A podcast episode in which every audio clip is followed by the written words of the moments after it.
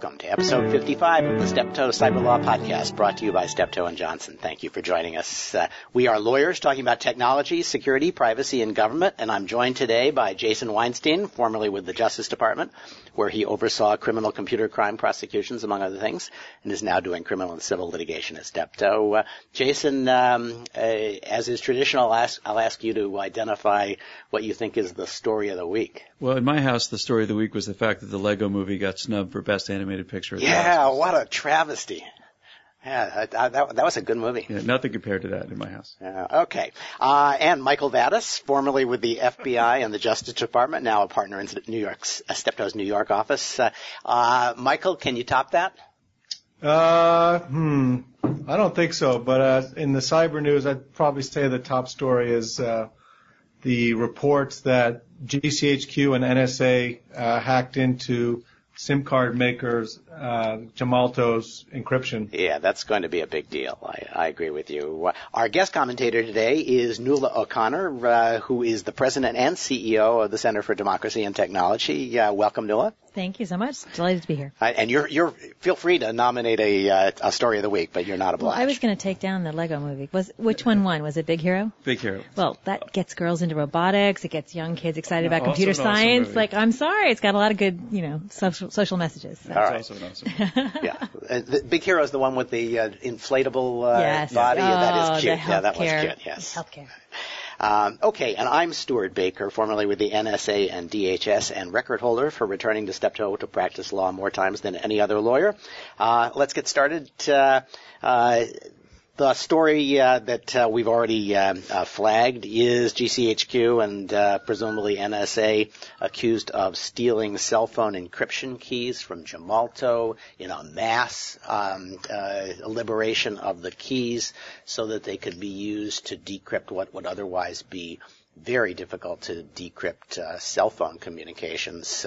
Um, but the the story suggests that they had um, access to keys of all sorts without regard to whether any of them were targets. And uh, Gemalto was not particularly a uh, target of intelligence gathering. It was just a means to an end. Uh, so I, I, predict there'll be a lot of uh, flap over this one. Uh, um, Gemalto's stock went down seven percent, I think, uh, for at least a brief period, um, and large chunks of Europe and the Dutch government and the European Union are upset about it. Uh, so we're gonna we're gonna see quite a bit of activity uh, with respect to that story.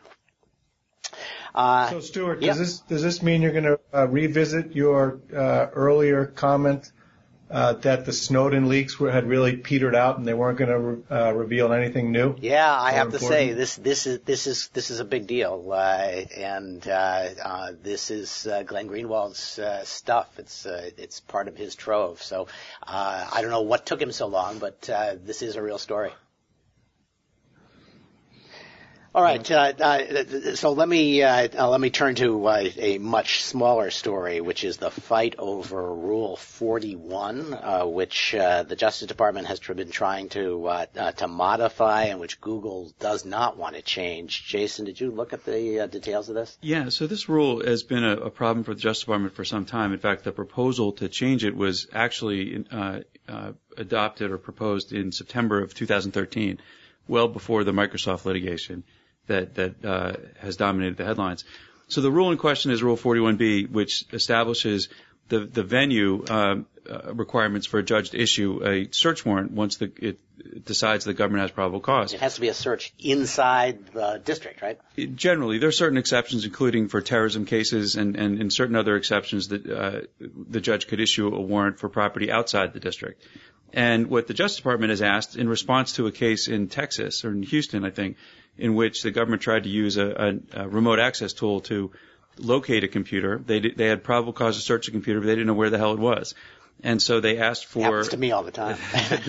they asked for, but that's not because they're getting old. So they they uh, they asked for permission to use a remote access tool to identify the computer, and the judge said no because of these venue requirements. So uh, the criminal division, on behalf of the department, submitted a proposal that would allow uh, a judge in cases where uh, multiple computers need to be searched in multiple locations at a time, like in a botnet case, or where there were uh, technological means used to conceal the location of the computer, such as where proxy servers were being used or Tor.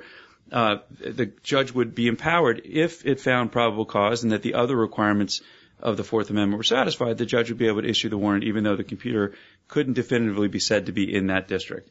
And it's been, it was a controversial proposal before the Microsoft litigation. I think it's only become more controversial after because it does raise the possibility that uh, the government will since it doesn't know where the, loca- the location of the computer, the computer could be in Knoxville, Tennessee, or it could be in Finland, and the government won't know that at the time that it starts executing the warrant. And why should it matter whether it's in Finland or Tennessee? Well, from a constitutional point of view, it actually doesn't matter. You know, the, the Fourth Amendment um, doesn't apply to searches of property of non-U.S. persons overseas, and even as to U.S. persons, while the Fourth Amendment applies, the warrant requirement does not apply. And so you could get a warrant for a computer even one owned by a U.S. person uh, that's being searched in Finland. Um, not to pick on Finland, and and it turns out that you don't need a warrant um, uh, because the computer's overseas. Uh, then the test the court has to apply is the reasonable test. And the fact that you went and got a warrant is certainly going to be relevant to the consideration of whether you acted reasonably, but the warrant requirement would be of no application. There are policy considerations separate and apart from the legal and constitutional ones, though. I think there are questions being raised about whether the government should be able to do these kinds of searches without specific congressional authorization. Is, is, that the, is that the issue that Google is principally concerned about? The possibility that this will end up as a search of a computer outside the United States? Uh, you know, there are a number of other considerations. Google raised, you know, general concerns about the fact that it's a expansion of. They, they view it as an expansion of search and seizure authority. That it weakens the particularity of notice requirements according to them, but the fundamental, the core of their concern is, is extraterritoriality. So there's already been a case that I think the Russians objected to where we went into a computer in Russia uh, to get access to uh, uh, the uh, contents of the computer, basically taking a uh, uh, a password and logging on remotely and then taking information out. why was that not illegal if there's a problem with doing this. Well, I, I, think in that case they knew the computer was in Russia at the time they did it, right. and I, I, don't think it was illegal from from the point of view of U.S. law. I think the Russians viewed it right, differently, yeah. and in fact, I think there's an open arrest warrant for that agent even today. For both of them, uh, think, for both of them. Um, you know, w- one of the things that DOJ says, uh, for better or worse, is that what they're asking for is the same rule uh, as applies in terrorism cases, and actually even in ECPA warrants, you know, warrants for stored content that uh-huh. are held by providers.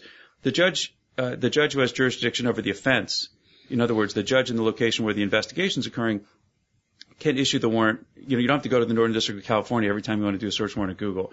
And and so they they say that there's precedent also for a judge in high tech you know computer investigations to be able to do to have sort of nationwide um, uh, venue for search warrants.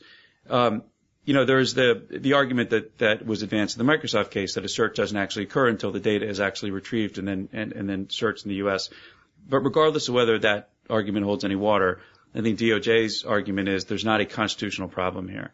But Google, I think Google's fundamental concern, as I said, is extraterritorial, but also um, as a policy matter, Google's arguing that it, that something like this should be done by Congress and not by a, uh, well, it, it is a little weird that this is a judicial rule that's been sitting around. Are they going to go through notice and comment on this? Well, they have actually, and okay. there have been hearings and testimony, and you know the oh, and these are the comments, basically. Yeah, these are the comments. Um, there has been testimony. I think Orin Kerr. Don't, don't these rules uh, end up getting uh, approved by Congress? Isn't there some sort of congressional imprimatur on these? Yeah, my understanding has always been that the last step in the process is that the, the slate of rules changes is proposed to Congress, and if Congress does not act, to stop them, then they right. become the law. So in effect, Congress is going to have a bite at the apple, even if this process continues on the track that it's on.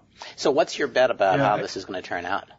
Um, you know, it's hard to say. I, I think if we were talking about Congress, I would think it has very little chance of passing. But the fact that it's being uh, evaluated by judges who are being called on to make these kind of decisions every day, I think at least gives it uh, a greater likelihood of, of getting passed. But this is, I think, the second round the second time it's been put forth, once in 2013 and then again with slight modifications in 2014. So it did, obviously didn't go through the first time. Yeah, and and you know, if there yes. is something, you know, I think I think Google may be overstating its case a little bit. First of all, the Justice Department has disclaimed that this would allow searches of computers overseas, and the language of the amendment also makes specific reference to uh, districts other than the one in which the uh, order is being sought. So it, clearly is contemplating uh, searches of computers in other districts, i.e., uh, places within the United States. So I mean, it could be clearer,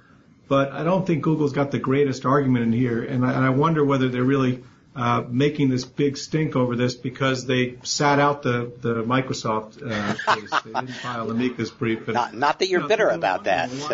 are you not against uh, Are you not against extraterritorial warrants? And this is a way for them to say, well, yeah, we are. All right. Well, speaking of, of uh, uh, sitting out cases, uh, it looks as though this Twitter First Amendment litigation is going to attract another crowd of amicus from Silicon Valley. Um, uh, Michael, did you take a look at that? Yeah, this is the uh, the suit that Twitter filed, saying that the uh, government's restrictions on disclosure of how many NSLs or FISA warrants a uh, communications company received their violations of the First Amendment. I think this was uh, Twitter's suit was filed last fall, and recently uh, several amici have filed briefs supporting Twitter's case, including the Washington Post. And how serious is this issue, really? Uh, I think it's a decent issue. I think uh, there was another district court that ruled uh, against the government in a in a similar case. So I could see having a district court at least, uh, if not a, a court of appeals, rule in favor of Twitter. Right, and I, I assume there's nobody on the other side that this is all uh, Silicon Valley versus the Justice Department. Yeah. Yeah.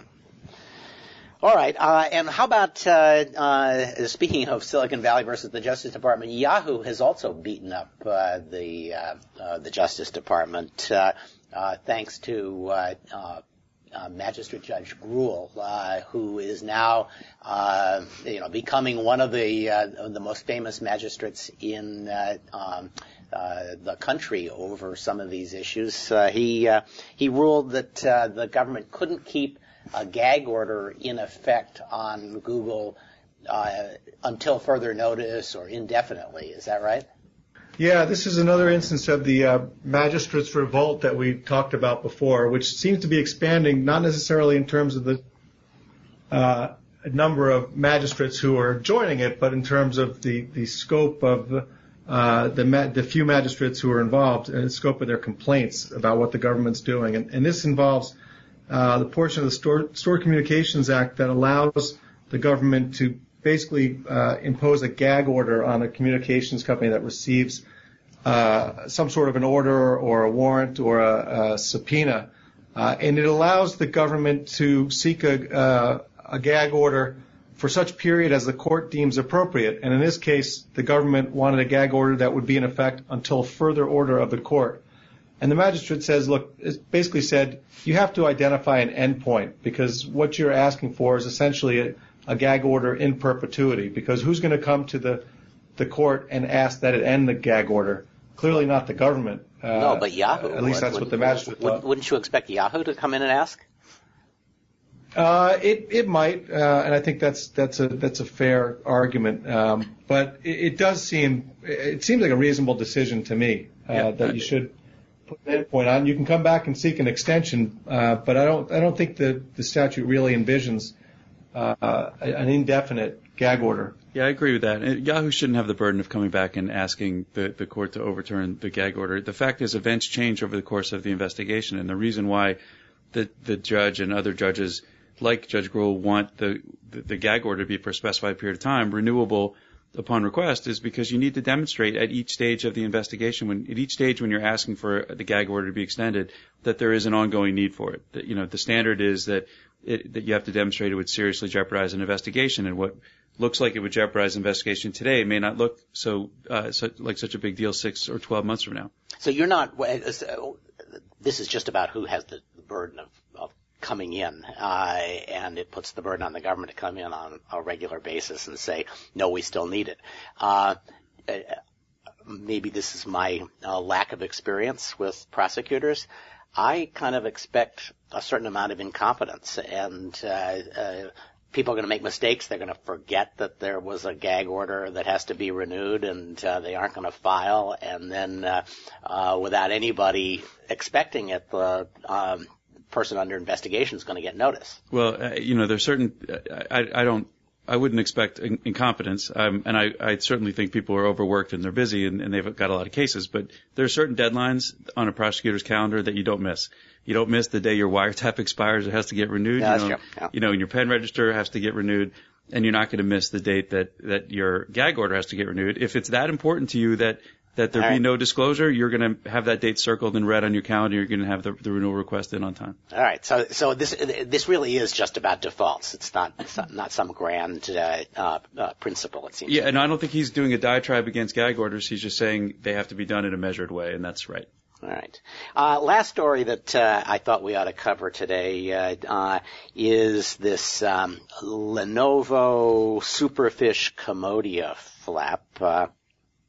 Uh, Lenovo is uh, uh, was originally the one that was uh, under the gun. Now it, the the scope of this flap has expanded. Uh, Lenovo installed Superfish um, uh, software on some of its computers. I guess not the ThinkPads, but everything else. Uh, and the the way this product was supposed to work is it looked at what you were looking at, pictures of what you were looking at, and in a actually kind of cool way, it matched up the photos of what you were looking at to some photos that it wanted to serve you as ads in the hopes that it could serve you an ad for something that was just perfect and you'd say, oh, that's what I want. Uh, and so uh, the original idea was this was a visual ad serving uh, uh, engine, uh, and by itself, um, you know, some people would say, yeah, that's kind of tacky. I, if I wanted uh, to search for that, I'd search for that. Uh, um, it, but the really big problem arose because increasingly everybody is using SSL, TLS as a way of encrypting communications right from the uh, user to the site, uh, and it was hard for Komodia to find a way to uh, look at the pictures because it wasn't it was looking at an encrypted pipe. So what it did was basically break the encryption, bring the encryption one pipe to its server. It would then look at the pictures, it would re-encrypt it, and go on to the next uh, to the uh, uh, site that the um, user actually wanted to go to. So it was encrypted in passage, but it was decrypted uh, on the server, um, eh, which uh, many people think is a significant security uh, flaw, uh, and maybe worse. In order to do that uh, with TLS these days, you have to have a certificate that says, "Yeah, I am authorized at this site to to uh, encrypt," uh, and to do that, uh, the uh, uh, the company inserts itself as a certification authority, says, I can tell you I'm authorized to uh, uh, approve encryption and identify sites, and then um, eh, it will sign these on the fly, since it doesn't know every site on the uh, internet, it can actually say, uh, this guy's going to Citibank, I will step in and say I am authorized to uh, uh, communicate uh, in a secure fashion and to validate uh, uh, uh, Citibank communications. Um, and to do that, it needs a private key, which unfortunately has to be shared in the software using a password which Komodia chose. It was Komodia. Um, it took about three hours for the internet to figure this out, which means that anybody now can go in and break this encryption, if I understand it right, uh, uh, and intercept uh, uh, your TLS communications when you're sitting in a uh, uh, you know any Wi-Fi enabled location. So this is pretty troubling. It turns out the Komodia, which has at least some ties to the Israeli Defense Force, uh, at least it has alumni from the IDF, uh, um, has been providing this capability for Lavasoft, which most people use actually to knock out ads and to keep my family safe, which is a, a bunch of things that are designed to, to screen for sites that kids shouldn't go to. Which you can understand why they have to break the encryption to do that, because otherwise they won't know what site uh, the kids are going to. Um, uh, but the way in which this was done is is likely to produce, I would guess, a raft of lawsuits, uh, not just against Lenovo, but against Komodia, against some of these other uh, uh, uh providers of services. it's going to be kind of a mess. So, so I mean, what, what, are your what are your thoughts about whether this is uh, really all about cyber espionage, either by the Chinese or the Israelis or both, which would be an interesting combo. That would be an interesting combo, and not unfortunately unthinkable. Um, I'm guessing it's not directly for purposes of cyber espionage, but I wouldn't be surprised if um, at least the Israelis were alive to the possibility that it could be used in that fashion.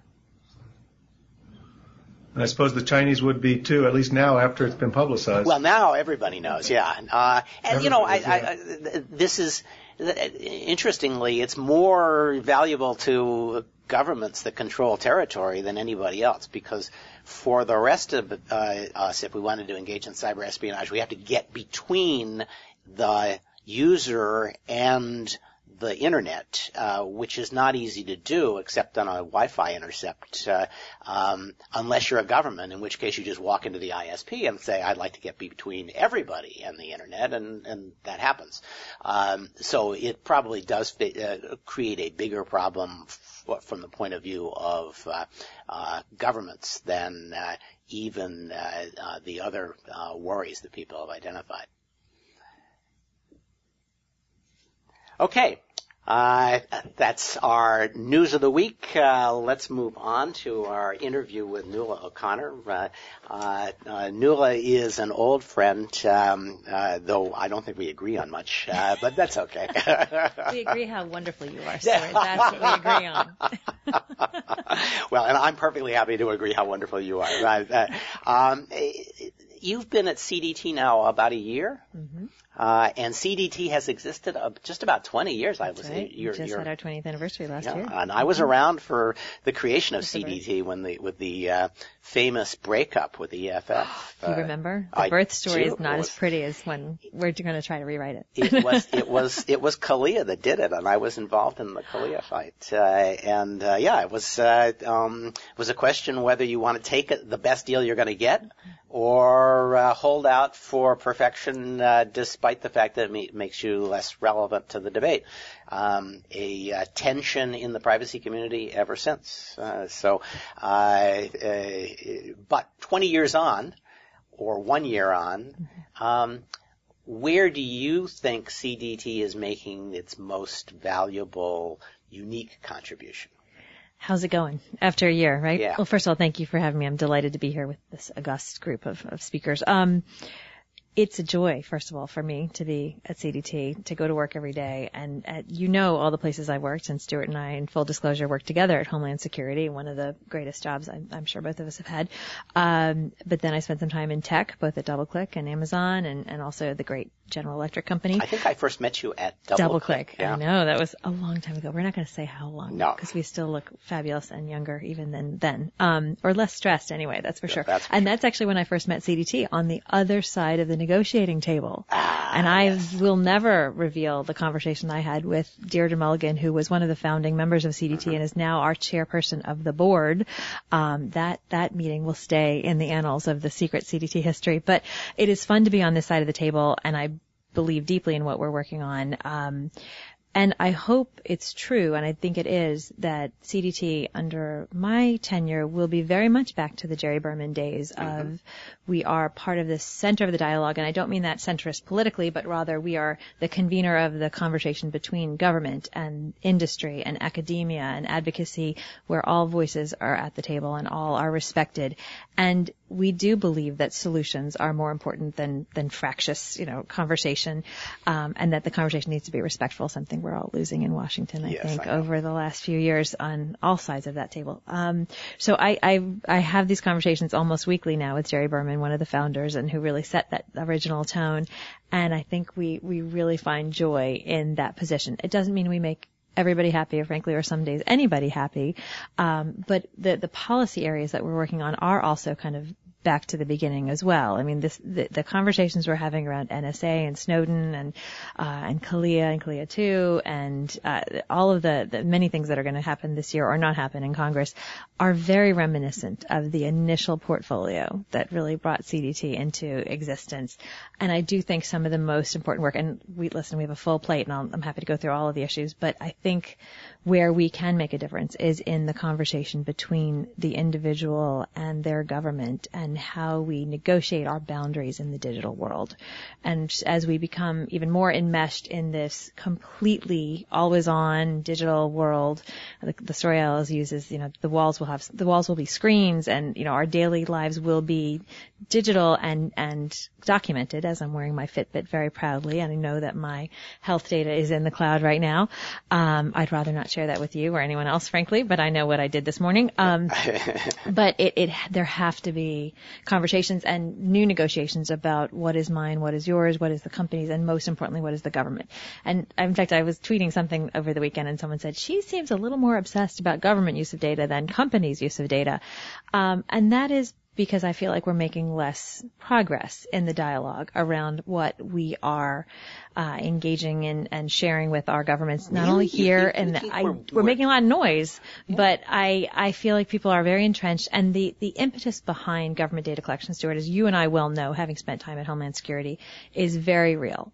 And so I think the voice that I bring to advocacy is that we do not discount at CDT the seriousness of the threat. Right? right. We know there are people who are trying to do us harm. That we are not going to discount that there are very legitimate national security and law enforcement impetus behind the collection and use of data, pers- even highly personal so, data. Okay, so let me let me let me, let me, let me propose a principle. Yeah, I, I know what you, I, I, you're going to get to it, uh, but uh, let me just offer a principle. Mm-hmm. If the data has been given to a company so it can serve ads to us, and the government needs it to prevent terrorist attacks.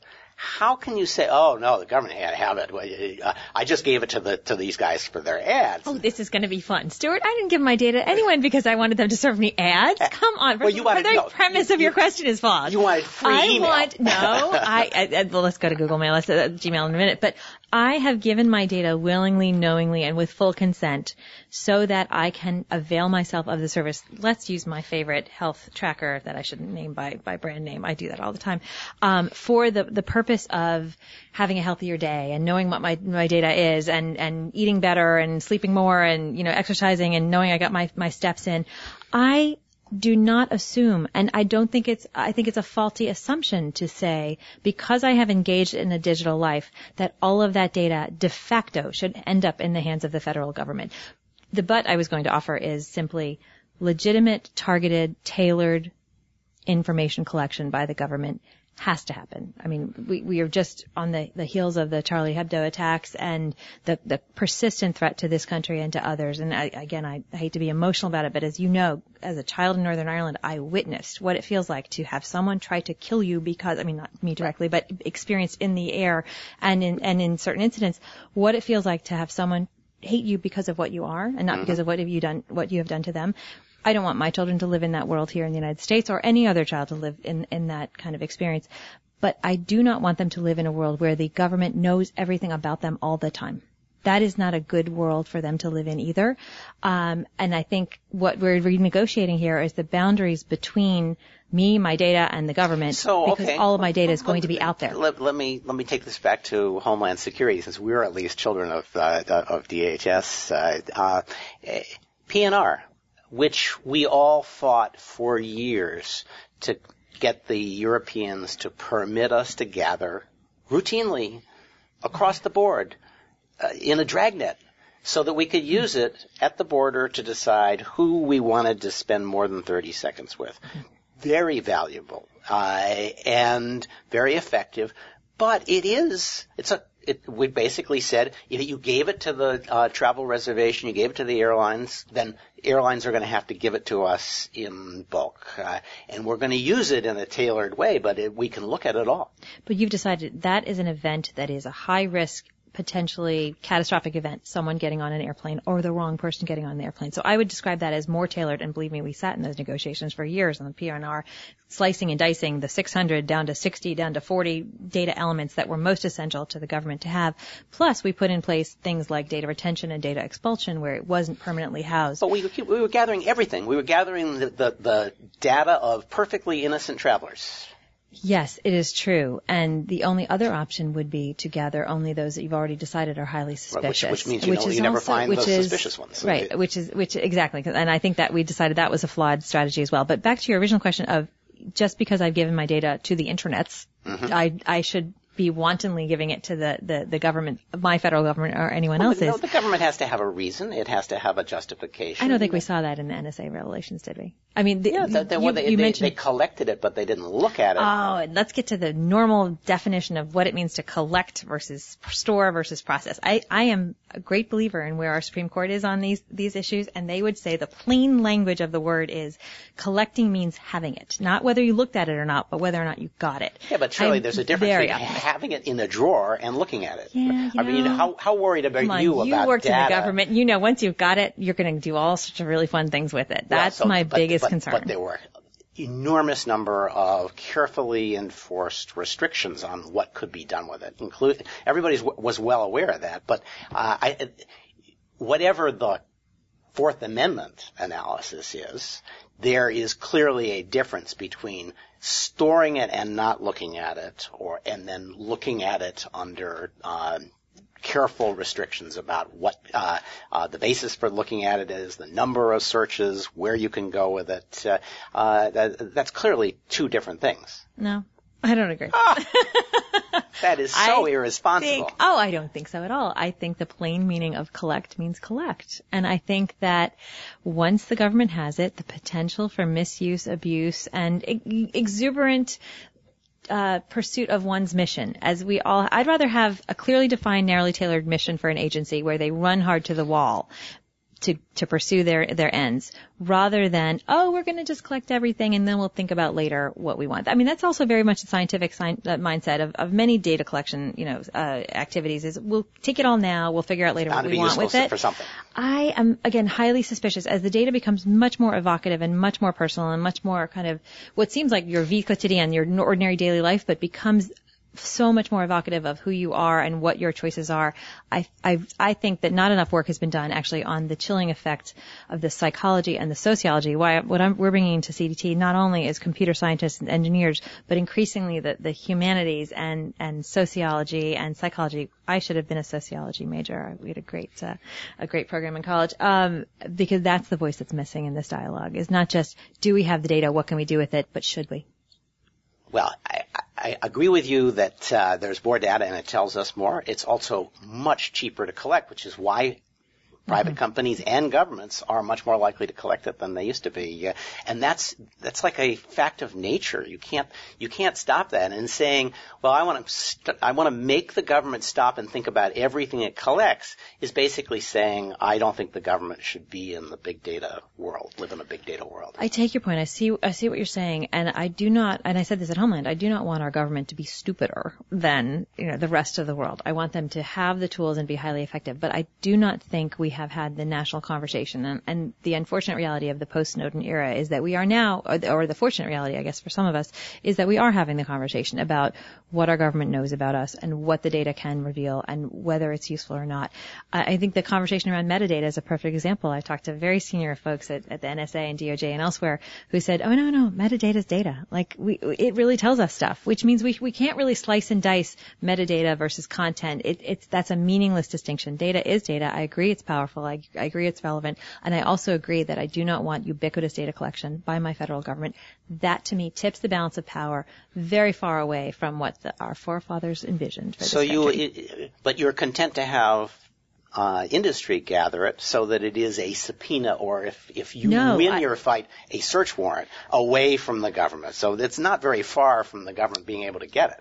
I take your point. I would not want to put, and we have fought against actual data retention requirements for, for example, the telecoms, where we just basically shift the burden from the NSA to the telecoms. You're I- not you're not saying they have to get rid of it. I'm not saying they have to get rid of it, but I also don't want them to have to keep it based and to do the, the, the work of the NSA or, or the other agencies.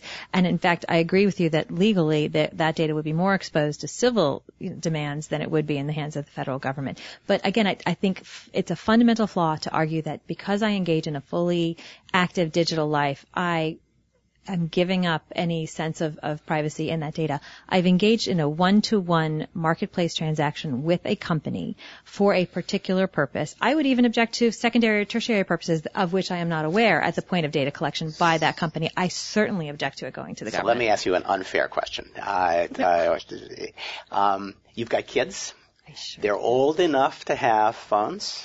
yes, they are. Um, did you get them phones? Yes, I did. I, and did you put a location uh, uh, uh, uh, software on their I phones? told you the story no, already. you haven't.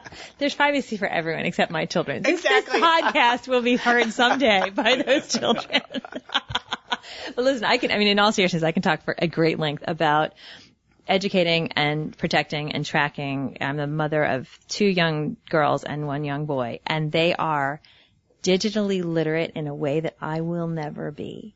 I, I love to tell this story because my youngest's name is Ian, and my old boss at, at Amazon, his his youngest son was named Ian as well, except his Ian's about 20 years older than mine, and his Ian was born before there was Kindle.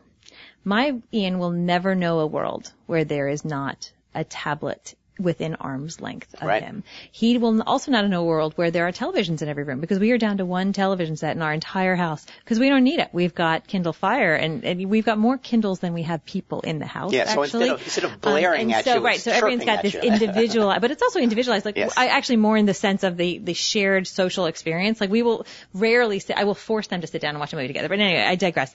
I want my kids to be fully digitally literate. My child, again, my youngest, even at three, could swipe his Kindle and literally swiped his Kindle off the kitchen counter one night. It's a hilarious story. I'll tell you later. But um, I would rather J- they Jason, be fully. Jason's, fully. if I remember, comes up to him while he's sleeping and, And puts t- his, his fingerprint on it so it can open, right?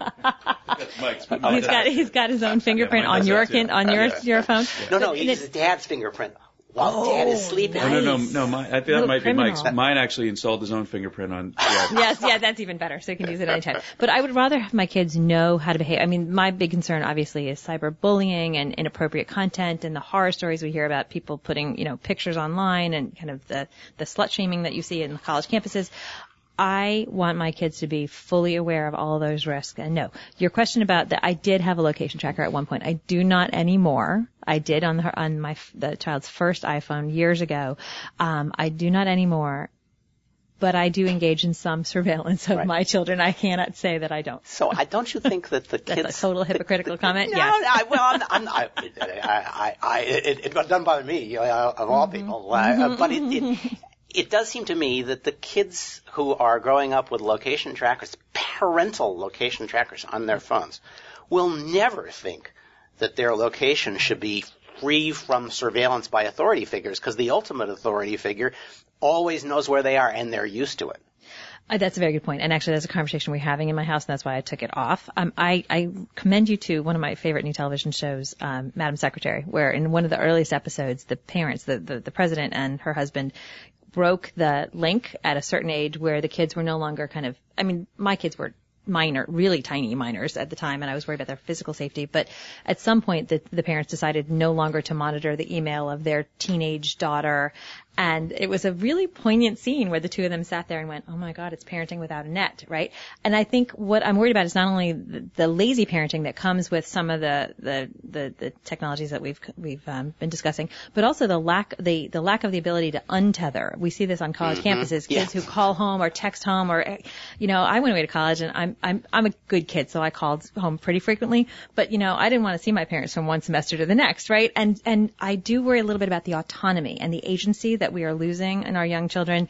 Um, so I think your your point is very very well taken, and I have dialed back my my No, physical I, surveillance I, I. I, I, I, I share your view that uh, kids today are too in tethered. to uh, to authority figures who all turn out to be uh, uh, crazy academic uh, liberals.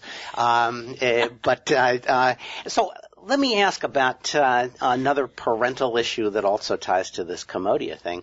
Uh, Keep our family safe is a Komodia program, which means it breaks the SSL so that it can look in and say, you know, where is this kid going and should he go there? Um, that's not much different from the circumstances on uh, networks uh, like Steptoes or probably CDTs. If you want to protect the network, you need to watch every outgoing connection to see if uh, your entire uh, database is being downloaded. Um, so you can't have um, the security that you want your kids to have or that you want your uh, company to have and still have those SSL connections work. And at the same time, nobody is very happy with how Komodia did this. Um, does CDT have a nuanced position on this or just do you just think TLS is always a great thing? I think there there multiple uses and concerns around those kinds of technologies. And so I hope we have a nuanced position. Um, the Komodia's story for for starters is so bad you want to laugh almost, except it's not funny. Oh yeah, I no, mean, but you, you want to throw the, up. The fact pattern is is is horrendous. I mean, it's starting with the, the most superficial layer of the content intrusion, which really kind of reminds me of the concerns people raise, I think validly around email kind of bots that were reading your email to serve you up the correct ads and, and, and almost any kind of kind of content monitoring intended for advertising or, or whatever uh, that leaves people with I can't boy, even think of a better sh- that ship that, has sailed, that, right? It has and it hasn't. I mean, it has to a certain extent in that the technology exists and people are more aware of it. It hasn't in that I think we, the industry that are employing it can still do a better job of explaining how it works. Okay. And, and I think what, you know, our old friend Marty Evans used to say, the knowledge gap, the knowledge gap between what the technology actually does and what people expect it to do. That was really the DoubleClick story, right? What DoubleClick was doing 20 years ago looks benign, right, compared to what's going on today, but they were on the vanguard of things as, as now seemingly benign as cookies, um, but did a, maybe not a great job of explaining how the, right. the technology worked. And so, and I've said, listen, your social contract, as well as selling people ads and, and, and providing value to the websites that you serve, is to educate the end user about how the technology works so they can either be comfortable or not engage. You know, that it is ultimately, I think, why I feel more concerned about government intrusion than, than corporate intrusion is you can vote with your feet to a certain extent. I mean, there are certainly some big brand names that are hard to, to vote around, but, um, you, your, your penalty for voting against your government is either leaving town, leaving the country, or you know, well, or not engaging internet, yes. in, in, in a fully digital life. I think those consequences are a little harder. Um, I am very concerned about, but I do think there are there are actual consequences to the breaking the encryption. Um, that really go to customer trust and potentially to fraudulent behavior. If you have promised one thing and you have delivered another, I do think the consequences, whether class actions or, you know, agency investigations or whatever, are, are substantial enough that, that, that ship can right itself. Um, I, I have, again, greater concerns about our ability to apply that so pressure you, to our I, government. I, am not going to fight you that, that you ought to tell people that you're doing that because they think that they're securely connecting to their banking site and they are kind of securely uh, connecting to their banking site. Uh, but that's uh, that implies that if you tell them, you can it's do all it. okay, right? No, I agree. There, there, should there be rules where it's some things are simply not okay? I think that that we may get to that point. Where uh, it, it's it's not okay. Um, it's going to be very weird uh, because part of what Komodia was doing was responding to the um, enthusiasm that Google and others have for putting uh, TLS everywhere, uh, and yet there are these very understandable motivations that really require you to look at the content, have a third party look at the content. Sometimes it's ads, which you might or might not like, uh, but in other cases it's the parents, uh, or it's the, uh, uh it, it's the CISO. Uh, right. And, uh, I, I, think to the extent that, we make it impossible to break that TLS, we're creating situations that, that we can't fully, uh, uh, predict. Uh. So I've seen that conversation in the, in the corporate setting, and I agree that companies want, and institutions of all kinds want to protect the digital four walls of their organization. But for every good, positive kind of social use, like parental control and responsible parenting and keeping your kids safe. You can also, I'm, I'm just reminded of uh, my friend Cindy Southworth at the National Network to End Domestic Violence. All of the same tracking capabilities can be used in a in a really horrific way to yeah. you know to track an, an, a domestic partner or you know to engage in, in online or offline abuse. So. I think we need to be really careful about our enthusiasm. I mean, again, I was joking about before about tracking my own kids, but I think you you really need to exercise caution about these technologies having only a benign use. So I'm not c- completely agreed. Uh, uh, what uh, this does sort of raise the problem that President Obama and uh, Prime Minister Cameron have raised, uh, which is, uh, okay, so you want end-to-end encryption, but we see a lot of times when we need to break the encryption. Uh, and it's true, we're not parents, we're not corporate CISOs, but we're doing it for reasons that are at least as important as, as theirs. Um, eh, where has CDT been on that issue? Let me be really clear. We don't think permanent backdoors are a good idea for any reason. Uh, We we think certainly we want faster and, and more agile ability to get the data if there is a significant threat, whether it's national security law enforcement, and we want to make sure the process exists um, for the countries to keep our citizens safe.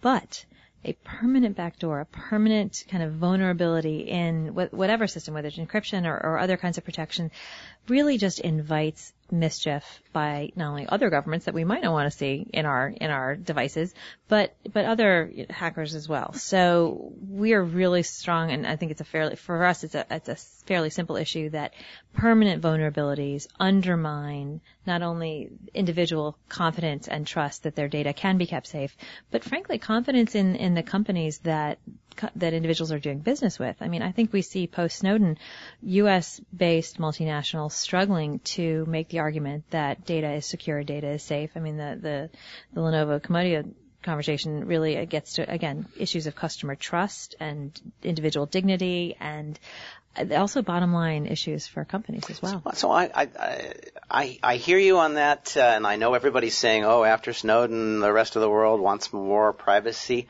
I don't see it. Uh, every English-speaking country but ours, since Snowden has adopted laws that empower government. Uh, the Brits, after the killing in the streets of that guy, uh, of the soldier, uh, uh, severely criticized U.S. technology platforms for not alerting them to a post that one of the attackers made. Uh, um, eh, can you name a government other than somebody in the United States, a government that has responsibility for law enforcement, so we can put aside Brussels, uh, that actually is enthusiastic about more unbreakable encryption on uh, uh, the internet? Oh no, and I wasn't arguing that they were. What I was Okay. arguing is that non-U.S. based companies are using it as as an absolute sword to Yes, but they- you know that, that's because they're talking privacy uh, to their public, and they're talking. We can give you access to more data to their uh, to their governments, uh, uh, and so uh, it, it will be there'll be a lot of privacy talk and a lot of actual security implementation. So the good news for CDT is that this is an increasingly global dialogue, and we need global norms, and the conversations are being elevated to place to or expanded to kind of intergovernmental bodies, not just the data protection commissioners, but but others as well. Um, there are also trade implications, and some would argue that these are, these issues are non-tariff trade barriers for many parts of the world. Um, so Yeah, but they're going to argue that it's a national security issue, Yes. and they're probably going to win that argument. uh, we'll see. Not as long as I'm on this. Okay, okay. So, um, anything else you want to cover? Because we're coming to the end of the program. Uh, I'm going to give you an opportunity, and you can take it now if you like, to uh, uh, promote upcoming events. Thank you, Stewart. You're so kind. Yes, I hope everyone listening hears this in time to join us for our annual dinner. It's form, conveniently known as the Tech Prom in Washington, D.C. on March 10th, where you will see Chairman Tom Wheeler days after his net neutrality decision or the Commission's decision, and E EDPS Commissioner Giovanni Buttarelli will be joining us as well. So a great program and also a great fun night. That should be terrific. That should be terrific. Uh, uh, Jason, uh, Michael, any uh, promotions? Uh, any upcoming speeches? Not for me. No, me neither. All right, I'm going down to the to Miami uh, uh, Friday to talk to the American College of Trial Lawyers. Uh, uh, uh, Alex Abdo from the ACLU and I will be uh, taking our debate, uh, not unlike the debate we just had uh, on the road. Uh, I said I'd do it, but only if it was warmer than it is here. Right? Uh, so uh, uh, if you're if you happen to be in the American College of Trial Lawyers, well, I look forward to seeing you down there. Uh, um, Thank you, Jason. Thank you, Michael. Thank you, Nuala. This was a delight, as always, as I expected it would be. Uh, and uh, just as a reminder to our listeners, the Cyber Law Podcast is open to feedback. Send uh, questions, suggestions for interview candidates, topics uh, to the Cyber Law Podcast at steptoe.com. Leave a message. Uh, I have been trying desperately to get people to leave entertainingly abusive voicemails, and no one does it. Uh, that's 202-862-5785. We will play them if you leave them, but they're going to have to be funny.